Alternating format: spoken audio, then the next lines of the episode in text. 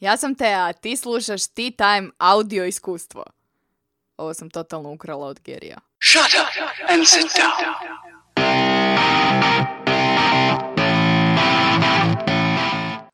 15 trikova kako steći samopouzdanje za javni nastup. Nedavno mi je Helena napisala sljedeće.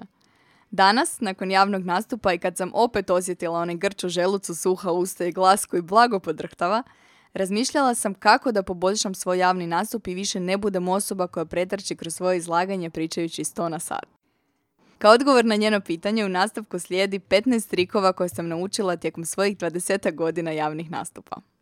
Sve je počelo tamo negdje još u vrtiću i protegnulo se kroz osnovnu školu i nastupe na Lidranu. Zatim su se u Miocu moji javni nastupi prorijedili da bih im se ponovno vratila tijekom faksa i studenta. Moja priča s javnim nastupima je eskalirala tijekom proteklih nekoliko godina kada sam se zaposlila kao trenerica poslovnih vještina, zbog čega pričam pred ljudima barem jedan dan u tjednu.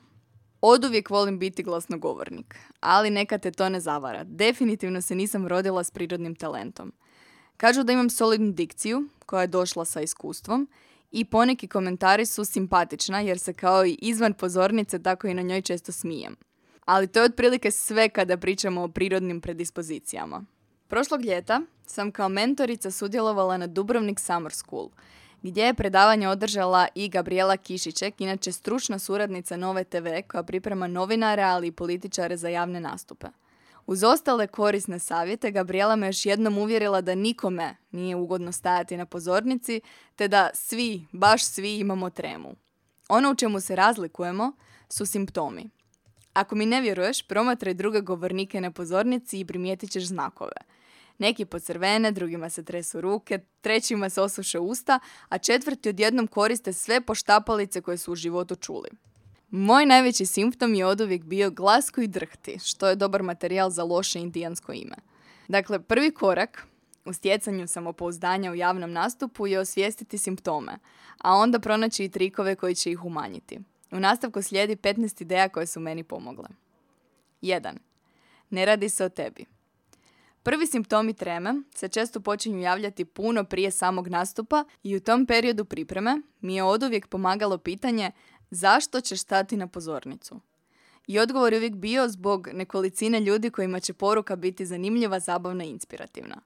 Jer ako se ne radi o meni, onda ne moram biti najbolji govornik na svijetu, samo moram tu jednu poruku prenijeti najbolje što mogu. 2. Snizi očekivanja. U poslovnom svijetu se često priča o povratu investicije, takozvani return on investment, ROI. Prvi put, kada me netko pitao da održim predavanje kao autorica Tea Time-a, odlučila sam da će moj ROI, koji opravdava investiciju svaki put, biti jedna osoba po prezentaciji. Ne moraš i često nećeš dobiti standing ovation, ali ako ti samo jedna osoba nakon održanog govora kaže da si inspirirao, to je bio najbolji javni govor na svijetu.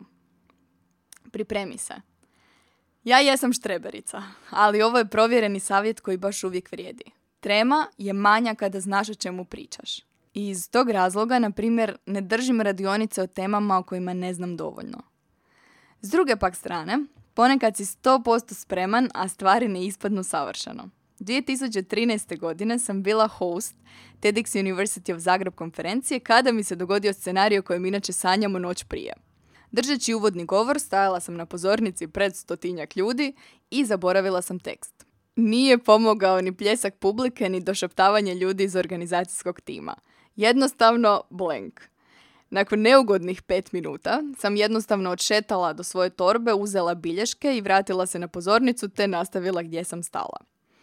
Kao što možeš vidjeti u mom TEDx govoru nekoliko godina kasnije, iako sam govor znala na pamet, nisam stala na pozornicu bez kartica. Poanta je da svatko od nas ima tu jednu priču i strah da se ne ponovi, a protiv straha se boriš dobrom pripremom, a ne odustajanjem. 4. Sve svoje ponesi sa sobom. Osim kartica s govorom, postoji nekoliko stvari koje uvijek imam sa sobom. USB sa prezentacijom u svim formatima, barem PDF i PowerPoint. I multimedijom, video i audio koje koristim, jer i prezentacije ponekad ne rade. VGA HDMI adapter, jer ne odgovara baš svaki projektor tvom laptopu. Punjač za laptop, bocu vode, pokazivač ili pointer. 5. Pointer u ruke. Osim praktične primjene, mijenjanja slajdova, Pointer ima još jednu zgodnu nus pojavu. Znaš ono kad stojiš pred ljudima i ne znaš što bi s rukama. E pa držeći pointer, s obje ruke u ravnini struka, postižeš relativno uspravno i otvoreno držanje i istovremeno spriječavaš mogućnost da ruke spontano staviš u džepove ili iza leđa. Zašto je to loše, pročitaj u ovom tekstu. Ako nemaš pointer, u istu svrhu možeš koristiti i flomaster ili olovku. 6. Upoznaj publiku. Osim što prije svake radionice ili predavanja volim doći ranije, pripremiti prezentaciju i osjetiti prostor, volim tih zadnjih 15 minuta prije početka iskoristiti za upoznavanje publike. Na radionicama je to zbog manjeg broja ljudi jednostavnije, ali čak i u najvećim dvoranama imaš mogućnost prije predavanja kratko popričati s ljudima u prvom redu. Trema je puno manja kada stojiš pred poznanicima, a ne pred potpunim strancima. 7. Osvoji pozornicu. Prvi dojam o ljudima, a onda i o govornicima stvaramo unutar samo nekoliko sekundi, puno prije nego što su izgovorili prvu rečenicu svog govora. Upravo zbog toga je sam izlazak na pozornicu važan. Nema univerzalnog recepta, pa ću podijeliti s tobom onaj koji ja slijedim. Prošetam do sredine pozornice, stanem, okrenem se prema publici, noge su u širini ramena, pogledam publiku, uzmem pauzu, nasmijem se i počnem. I sve to se dogodi unutar prvih nekoliko sekundi. 8. Nauči napamet prvih pet minuta. Mi ljudi nekako najbolje pamtimo prvih pet i zadnjih pet minuta prezentacije, a između nam pozornost značajno padne. Upravo zbog toga, kada nemaš dovoljno vremena za pripremu, fokusiraj se na početak i na kraj. Često ćeš pročitati i savjete da prvih nekoliko rečenica prezentacije naučiš na pamet kako bi izbjegao zaboravljanje teksta u tim prvim minutama kada je trema obično najveća. 9. Otvori s pitanjem. Ne postoji pravilo koje kaže da su prezentacije koje započnu pitanjem najbolje. Međutim, to je trik kojeg sam uvela upravo zbog svog najvećeg simptoma treme, glasa. Sve do prije možda dvije godine, prvih nekoliko minuta svake prezentacije bih zvučala čudno i nesigurno i zbog toga sam pronašla način kako da tih prvih nekoliko minuta razbijem na manje dijelove. Nakon nekoliko uvodnih rečenica, često publici postavim pitanje na koje odgovaraju kratkim odgovorima ili barem dizanjem ruke što mi obično daje dovoljnu pauzu da udahnem i fokusiram se na sljedeće što moram reći. Uostalom, to se pokazalo i kao dobra nadogradnja savjeta pod brojem 6. 10. Približi se publici. Ovaj trik također pomaže s tremom i potpuno je neintuitivan. Fizički se približi publici. Govor Amy Cuddy mi je potpuno promijenio pogled na temu body language Oduvijek sam znala da to kako se osjećamo utječe na naš govor tijela. Pa tako zbog treme i straha križamo ruke, udaljavamo se od mikrofona i publike, skrivamo se iza govornice. Međutim, Amy u svom TED govoru priča o puno zanimljivijem fenomenu. Da svojim govorom tijela možemo utjecati na to kako se osjećamo. Dokazano je da ta veza u obrnutom smjeru radi. Što znači da ako se natjeraš napraviti korak prema publici, tvoj mozak će to protumačiti kao aha, ovih ljudi se ne bojimo i simptomi treme će se posljedično smanjiti. 11. Pronađi friendly face. Ako si primijenio prethodne savjete, već sada u publici imaš nekoliko dragih i poznatih ljudi. Međutim, i uz njih, u svakoj publici obično postoji ona jedna posebno ekspresivna osoba koja odobravajući kima glavom smije se na pravim mjestima u prezentaciji i sluša sa zanimanjem. Iz mog dosadašnjeg iskustva to su gotovo uvijek bili potpuni stranci kojima sam i danas posebno zahvalna i na koje bih vraćala pogled tijekom svog govora kada bi mi bio potreban feedback i dodatna doza pozitive. Zato pronađi u publici to jedno prijateljsko lice i budi to lice drugima. 12. Nasmi se. Kao što mi volimo vidjeti ekspresivnu osobu u publici, isto tako publika voli slušati izražajne govornike. Zato se nasmi koristi sve mišiće lica, kao i cijeli raspon glasa. Stišaj se kad je prikladno ili naglasi važne dijelove. Koristi ruke. Što se tiče ruku, često ćeš u člancima pronaći različite savjete gdje i kako ih držati. Spomenula sam ti pointer i njega volim koristiti kao bazu. Ali osim toga, ruke koristim onako kako mi prirodno dođe. Uz dva pravila. Nemašem njima u ravnini iznad ramena, jer tada prekrivaju lice i dekoncentriraju slušatelja i ne upirem prstom u publiku, što je poprilično agresivna gesta. I naravno da postoje sitnice i finese, ali ako se držiš ove dvije smjernice, stvarno ne možeš puno pogriješiti. 13. Napravi pauzu. U savjetu pod brojem 9 spomenula sam ti pauzu koju uvijek uzmem u uvodnom dijelu prezentacije. Međutim, redovito ih uplaniram i ostatak govora. Pauze ti daju priliku da udahneš, sniziš frekvenciju glasa, a imaju i pozitivan efekt naglašavanja pojedinih dijelova. Ako inače protrčiš kroz prezentaciju, pokušaj vježbati unaprijed i istrenirati samog sebe da staneš u unaprijed isplaniranim trenucima. I da, znam da je neugodno stajati u tišini i gledati u desetke ljudi. Pokušaj zato pauzu povezati s kretanjem, pa tako u te dvije sekunde pauze promijeni položaj na pozornici ili još bolje, napravi nekoliko koraka prema publici. Vidi savjet 10. 14. Ne moraš znati sve odgovore.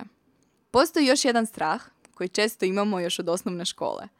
Strah od pitanja na koja ne znamo odgovore. Zbog tog straha previše ljudi izbjegava pričati i pisati o stvarima koje znaju u kojima su dobri, zbog čega će mu posvetiti nekoliko redova više. Prva stvar koju te nauče kao trenera je da ne moraš imati odgovore na sva pitanja. Što više, ne moraš biti ni osoba koja zna najviše o prostoriji, jer je tvoj glavni zadatak moderirati i voditi. Nedavno sam dobila kompliment od vrlo ozbiljnog klijenta koji je rekao cijenim ljude koji otvoreno kažu kada nešto ne znaju, čak i kad su na pozornici. Zato moj prvi savjet tebi glasi ne znam, ali provjerit ću javiti vam naknadno je sasvim validan odgovor na pitanje. Usto, postoji još jedna tehnika koja nije prikladna uvijek, ali koju možeš primijeniti u situaciji kada znaš odgovor, ali ga se možda u tom trenutku ne možeš sjetiti. Odgovori pitanjem što vi mislite? To jednostavno pitanje ima nekoliko uloga. Daje priliku ljudima da sami dođu do odgovora, što je često puno vrijednije.